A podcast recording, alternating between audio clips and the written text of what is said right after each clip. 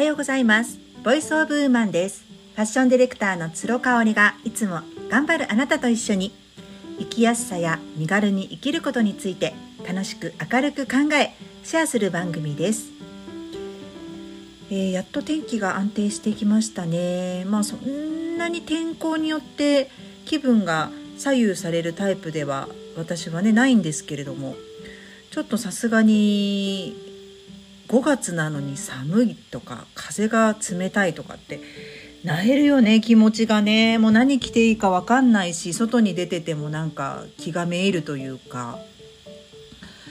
いやもう早くあったかくなってほしいなというふうに思っています。まあ、そんな中ね朝ライブあの毎日やさせていただいておりましてあのたくさんの方にご参加いただいてます。こういうあのテレビとかねあの雑誌とかにはないリアルなあの発信っていうのが今日のコーディネート決めるっていうのってやっぱ難しいじゃないですかメディアだと。そこがまあできるのがあの魅力だと思ってるんでね。あのお楽しみいただいてる方もいるんじゃないかと思いますし何より私がね本当に楽しいなと思ってやっております。で、えー、と今日はね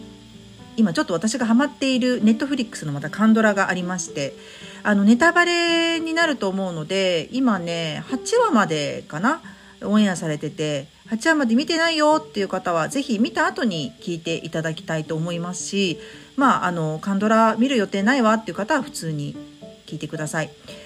あの嘘がバレる時ってどんな感じなんだろうってねなんか久しぶりに考えたんですよ。というのもこの今私がハマっているイシ・チャ・ジョンソクっていうあの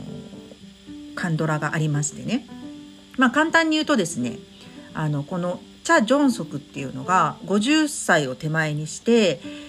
もともと医大生だったんですけどねあのできちゃった結婚してそのまま家庭に入って、えー、30年ぐらいずっとあの社会社会というかもともともう大学の時にできちゃった結婚しちゃったんであのインターンにもならずにそのまま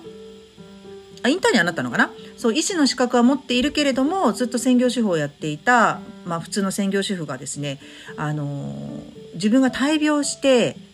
まあ、復活した回復したことによってですね価値観が変わって、まあ、家族のためじゃなくてもう一度人のため自分のために生きてみたいなっていうふうに思って、えー、また医師として自分をね奮い立たせるっていうそういうストーリーなんですよ。でただですね、まあ、周りにいるまたあの韓国ドラマおなじみの癖ありのキャラクターがおりまして特に癖があるのがこのえー、ジョンスクの旦那さんですねこの人もお医者さんなんですよ。お医者さんと,、えーと、あとはその長年の浮気相手ですね、えー、この2人がね、えー、いまして。で実はその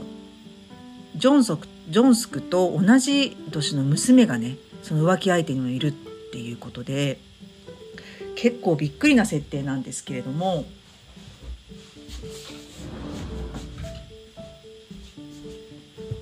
まあ、詳しくはねネットフリックス見てくださいということででねそのあのそのことをですね知らないのが、ま、周りはもうみんなバレちゃってるわけで知らないのがもう本人だけチャ・ジョンスクだけっていう状態になってめちゃめちゃハラハラしてしたところで8話が終わるんですけどこの嘘がバレるっていう状況ってちっちゃい時よくあったなと思ったんですよ。それこそ両親についた嘘がバレる時とかあとなんだろう友達についた嘘とかね。うん、なんかあの A ちゃんと遊ぶ約束をしてて B ちゃんに誘われて断る時に A ちゃんと遊ぶってことは言えなくってなんか家族の予定があるからとかねまあ、今やもうそれは優しい嘘というカテゴリーじゃないですか。その嘘をつくことっていうのを私前にもメルマガか音声配信で話したと思うんですけど全然私悪いことだと思ってなくってその、えー、親がね子供に絶対許さないこともうこれだけは厳しく言ってることっていうのは嘘をつかないことって言うじゃない？えじゃああなたは親御さんであるあなたは嘘をつかないんですかっていう話じゃないですか。あのそこはなんかやっぱり背景かなって思ってるんですよね。嘘をつかなくちゃいけなかった背景を見て私は判断するかなっていうふうに思ってるんですよね。あのちなみにうちの子供たちは10歳と12歳。めちゃめちゃ嘘つきます。うん。あの何々やったって言ってやったって言ってやってないとか何々持って帰ってきたって言って持って帰ってきたって言って持って帰ってきてないとか。めちゃめちゃあります。宿題もやったって言って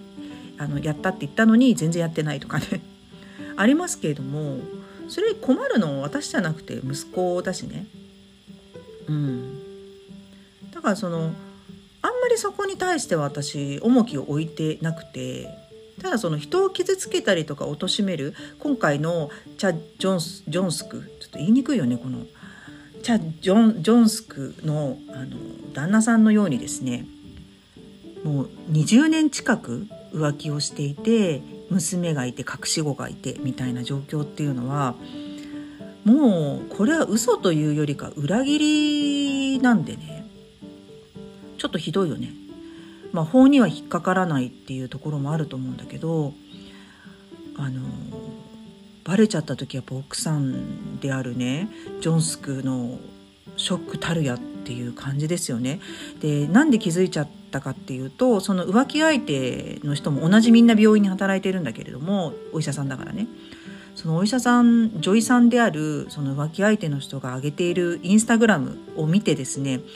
あの学会だとか出張だって言ってた時にその彼女と会ってたっていうことがもう分かっちゃうわけです SNS を見て。これもさ私たちがちっちゃい時はなかったじゃないですか SNS がないからあの A ちゃんと、えー、会うために B ちゃんの予定を断って A ちゃんと会ってたこととかも分からなかったわけよね話さない限り。ただ今って SNS できちんと口止めをしとかないとタグ付けとかされちゃうし何だったら共通のあの B ちゃんがね自分のも A ちゃんの SNS も見てたらやっぱバレちゃったりとかするよね A ちゃんがあげあげるとね。なんかねそこはやっぱりね複雑になってきてるなというふうに思っていてじゃあ私たちはどうすればいいのかって思った時にうーんまあやっぱ素直に言うことかなと思うんですよね。やっぱその A ちゃんを B ちゃんよりも選んだっていう理由ってあるわけじゃない ?A ちゃんの方が楽しいから一緒にいてとか A ちゃんとの方が趣味が合うから話が合うからとかあるわけじゃない？うん、だからやっぱそういうことだよね。そこをなんかあのごまかそうとすると結局バレた時に大変っていうことになるわけよね。